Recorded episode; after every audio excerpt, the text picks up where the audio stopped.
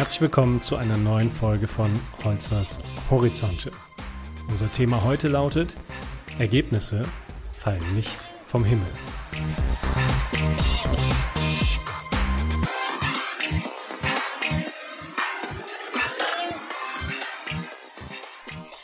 Eine professionelle Vertriebsarbeit sollte eigentlich eine Selbstverständlichkeit sein. Aber ich erlebe immer wieder Unternehmen, deren Vertriebsmitarbeiter ihren Rasen zu Hause ambitionierter pflegen als ihren Markt im Beruf. Und das liegt nicht daran, dass es neue Technologien, Digitalisierung oder verändertes Kundenverhalten gibt. Denn Veränderung und Innovation gab es schon immer. Und es wird sie auch immer geben.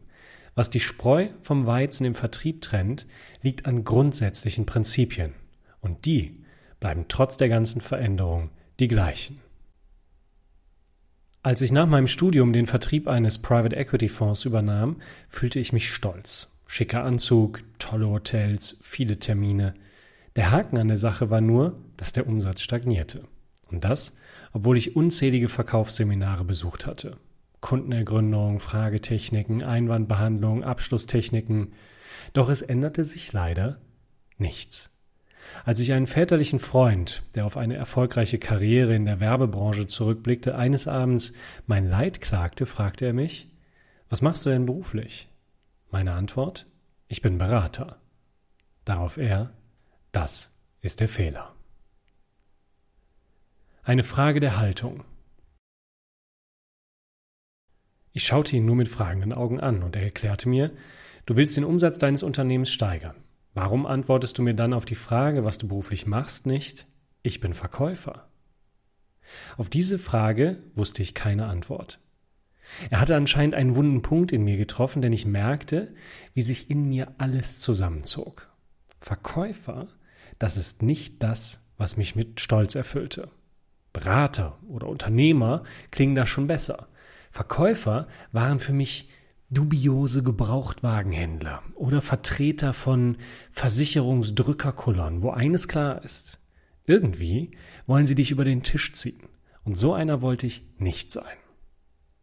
An jenem Abend erklärte er mir weiter, wenn du etwas machst, hinter dem du innerlich nicht stehst, dann wird das nichts. Zwar kannst du dich kurzfristig verbiegen, aber auf Dauer kann das nicht klappen. Wenn du also den Umsatz steigern willst, helfen dir keine Verkaufstechniken, wenn deine Haltung als Verkäufer die falsche ist. Damit hat er recht. Denn ohne Haltung kein Erfolg. Stellen Sie sich vor, Sie leben in einer Beziehung mit einem Menschen. Doch innerlich wissen Sie, dass das nichts fürs Leben sein wird. Wenn Sie also alleine unterwegs sind, genießen Sie die Momente, in denen fremde Menschen Ihnen flirtende Blicke zu werfen, mehr, als wenn Ihnen Ihr Partner in die Augen schaut. Zu Hause reißen sie sich jedes Mal zusammen und machen gute Miene zu bösem Spiel, doch sie wissen, auf Dauer wird es sie zerreißen, wenn sie sich weiter gegen ihre innere Haltung verhalten. Prüfen Sie also, welche Haltung Sie und Ihre Vertriebler zum Verkauf haben.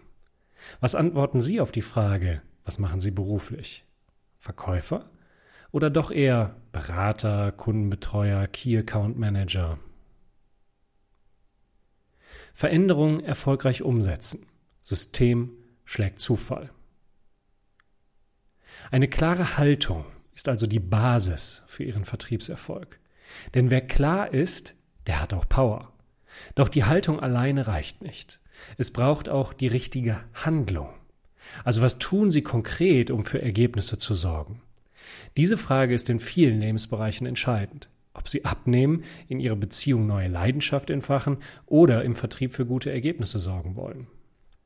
Ich weiß nicht, wie es Ihnen geht, aber wenn wir offen und ehrlich sprechen, dann stelle ich mir regelmäßig die Frage, wie sich mein Unternehmen in den nächsten Jahren entwickeln wird. Angst würde ich das nicht nennen, eher eine konstruktive Anspannung, die mich wach und agil hält.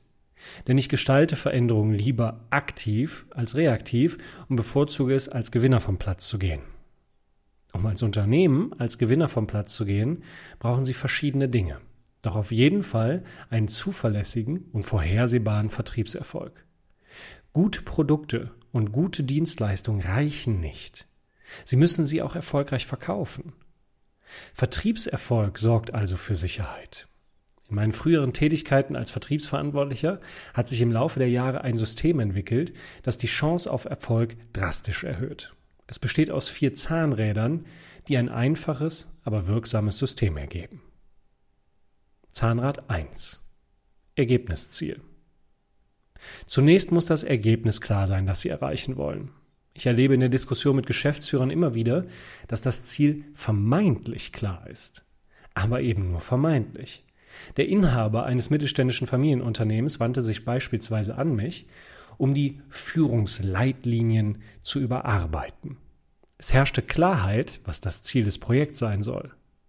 Im Gespräch hinterfragte ich dieses Ziel und es kam heraus, dass es ihm darum ging, die Unternehmenswerte zu bewahren und in allen Unternehmensbereichen, auch in den ausländischen Gesellschaften zu leben.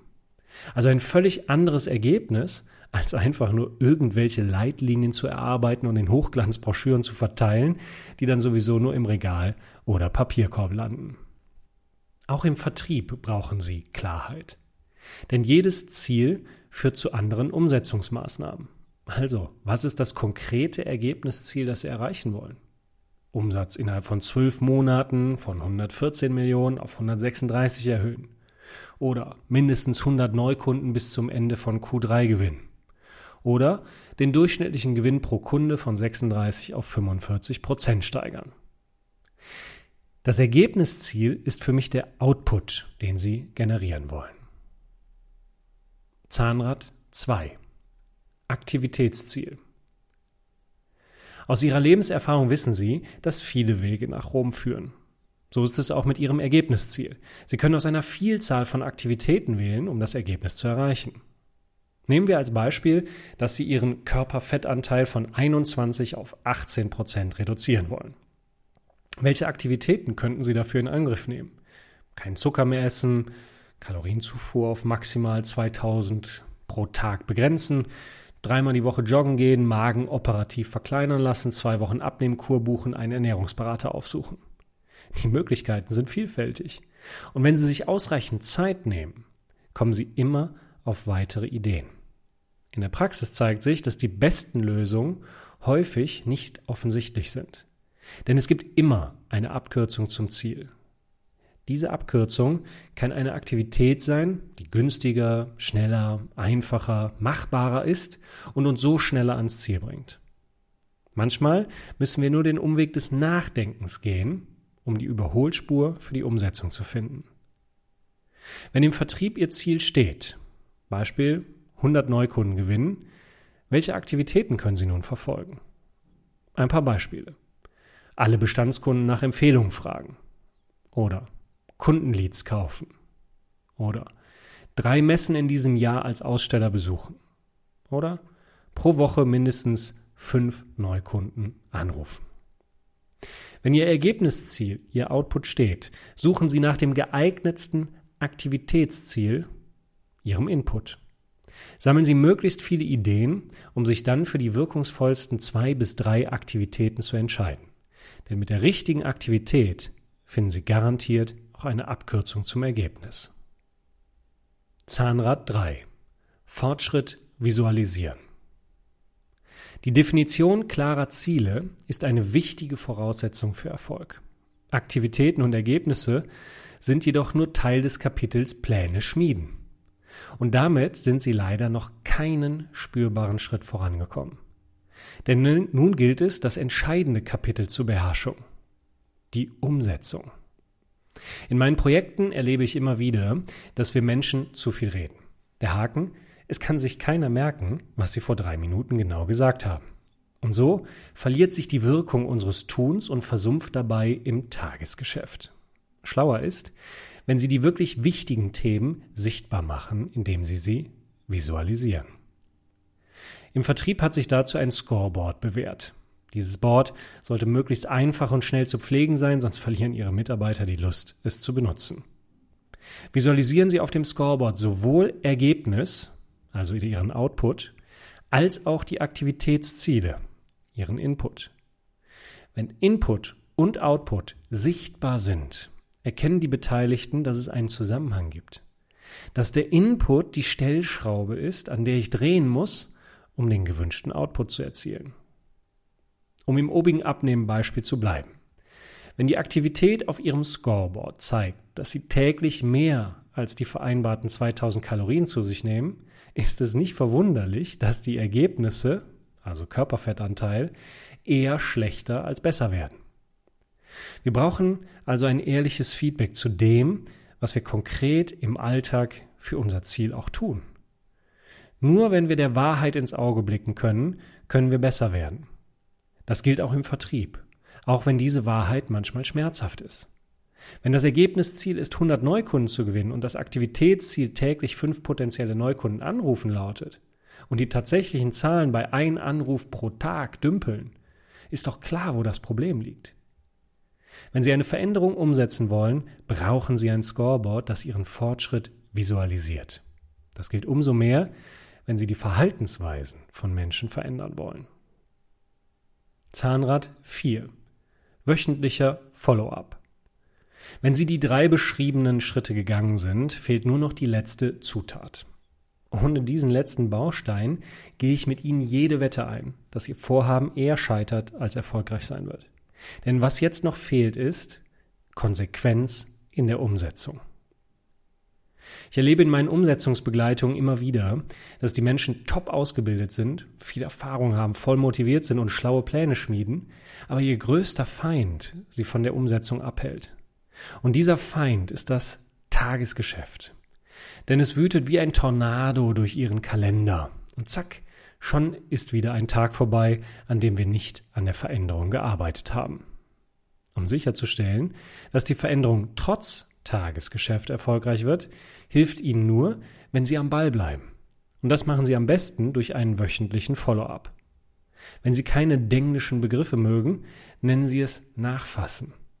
Worum geht's hier? Ich bin ein großer Fan des Kaizen, in kleinen, konsequenten Schritten zum Veränderungserfolg. Und genau darum geht es. Für mich hat sich als wöchentlicher Follow-up Folgendes bewährt. Erstens definieren Sie ein Jour fix.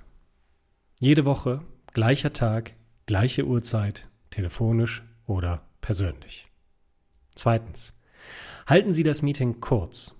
Anfangs maximal 30 Minuten, dass sich alle Beteiligten erstmal an das Format gewöhnen müssen. Ziel ist maximal 10 Minuten. Das klappt im Laufe der Zeit, wenn alle sich gut auf den Termin vorbereiten. Drittens. Der verantwortliche Leiter eröffnet, indem er auf das Scoreboard für die Firma eingeht. Wo wollen wir hin? Wo stehen wir aktuell? Viertens. Danach gibt jeder Teilnehmer ein kurzes, ergebnisorientiertes Update. Dabei hat sich folgender Dreiklang bewährt. Was war mein Ziel für letzte Woche? Wo liegen aktuell Steine im Weg? Wo brauche ich Hilfe? Und was ist mein Ziel für kommende Woche? Fünftens. Entscheidend ist, dass Sie das Meeting fokussiert halten. Kein Smalltalk, keine Abschweifung, sondern Fokus ausschließlich auf Ihr Kernthema. Sechstens. Dazu gehört auch, dass Sie Probleme in diesem Meeting nur ansprechen, aber nicht lösen. Definieren Sie nur eine Person, die sich um die Lösung des Problems kümmert, und zwar nach dem Meeting. Ziel ist, das Meeting kurz und knapp zu halten, voller Ergebnisfokus. Nur so werden Ihre Vertriebskollegen auf Dauer mit Freude zum Meeting erscheinen. Und siebtens, wenn eine Person unvorbereitet erscheint oder ihre Wochenaktivität nicht umgesetzt wird, brauchen Sie als Teamleiter meist gar nichts tun. Denn der Musketiergedanke einer für alle, alle für einen wird nun sichtbar, wenn das Team sich von selbst maßregelt. Wie kann so ein Teilnehmerfeedback aussehen? Hier ein Beispiel. Mein Ziel für letzte Woche war, vier Bestandskunden anzurufen und nach Empfehlungen zu fragen. Ich habe mit vier Kunden gesprochen und insgesamt sechs gute Empfehlungen erhalten, mit denen ich teilweise bereits Kennenlerntermine vereinbart habe. Steine liegen derzeit keine im Weg. Mein Ziel für nächste Woche ist, zwei Bestandskunden nach Empfehlungen zu fragen und vier Kennenlerntermine wahrzunehmen. Das war's schon. Entscheidend ist, das Ziel für die kommende Woche greifbar und vor allen Dingen machbar zu halten. Wichtig ist, dass wir von Woche zu Woche unsere Aktivitätsziele erreichen. So entsteht Momentum und eine Wir können es schaffen Mentalität verbreitet sich. Erfahrungsgemäß müssen Sie Ihre Mitarbeiter dazu ermahnen, die Wochenziele eher klein zu halten, da es fatal wäre, wenn wir von Woche zu Woche feststellen, dass wir hinter den Aktivitätszielen herhinken. Denn wie sollen wir das hochgesteckte Ergebnisziel bis zum Jahresende schaffen, wenn wir nicht mal unsere Wochenaktivitäten hinbekommen? Das wöchentliche Follow-up dient dazu, dass jeder Teilnehmer Verantwortung übernimmt und die Ziele so steckt, dass sie erreichbar sind. Dadurch entsteht eine Teamdynamik und das Team lernt, dass alle gemeinsam durch die kleinen, konsequenten, täglichen Schritte das Ziel erreichen können. Sollte es zu Schwierigkeiten kommen, brauchen Sie sich nicht gegenseitig am Jahresende die Schuld zuzuweisen, warum das Ziel nicht erreicht wurde. Durch die beschriebene Vorgehensweise arbeiten Sie agil. Probleme werden frühzeitig sichtbar und Sie können mit Ihrem Team schnell an einer Lösung arbeiten, um das Projekt auf Kurs zu halten. Umsetzungserfolge im Vertrieb sind also kein Hexenwerk. Aus meiner Erfahrung haben Vertrieb und Sport viel gemeinsam. Es braucht nur ein verlässliches System, mit dem Sie die Dinge konsequent ins Tun bringen. Man kann Veränderungsmanagement komplex und kompliziert machen. Mit vielen Modellen, Analysen, umfangreichen Projektstrukturen arbeiten. Am Ende lässt sich Veränderungserfolg auf eine einfache Formel bringen.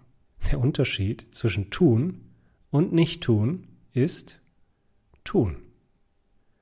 Mir hat die beschriebene, Arbeitsweise damals geholfen, den Umsatz innerhalb von viereinhalb Jahren um den Faktor 20 zu steigern. Mit dieser Formel kommen Sie garantiert ins Tun. Der Weg wird zwar nicht leicht, aber er ist jetzt zumindest einfach.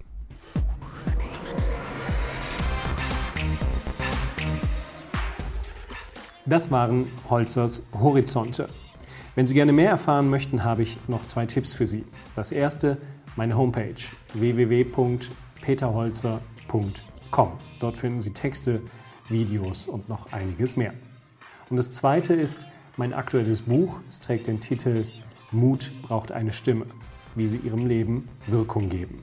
Das finden Sie überall im Buchhandel. Lesen Sie doch mal rein. Bis dahin bleiben Sie gesund.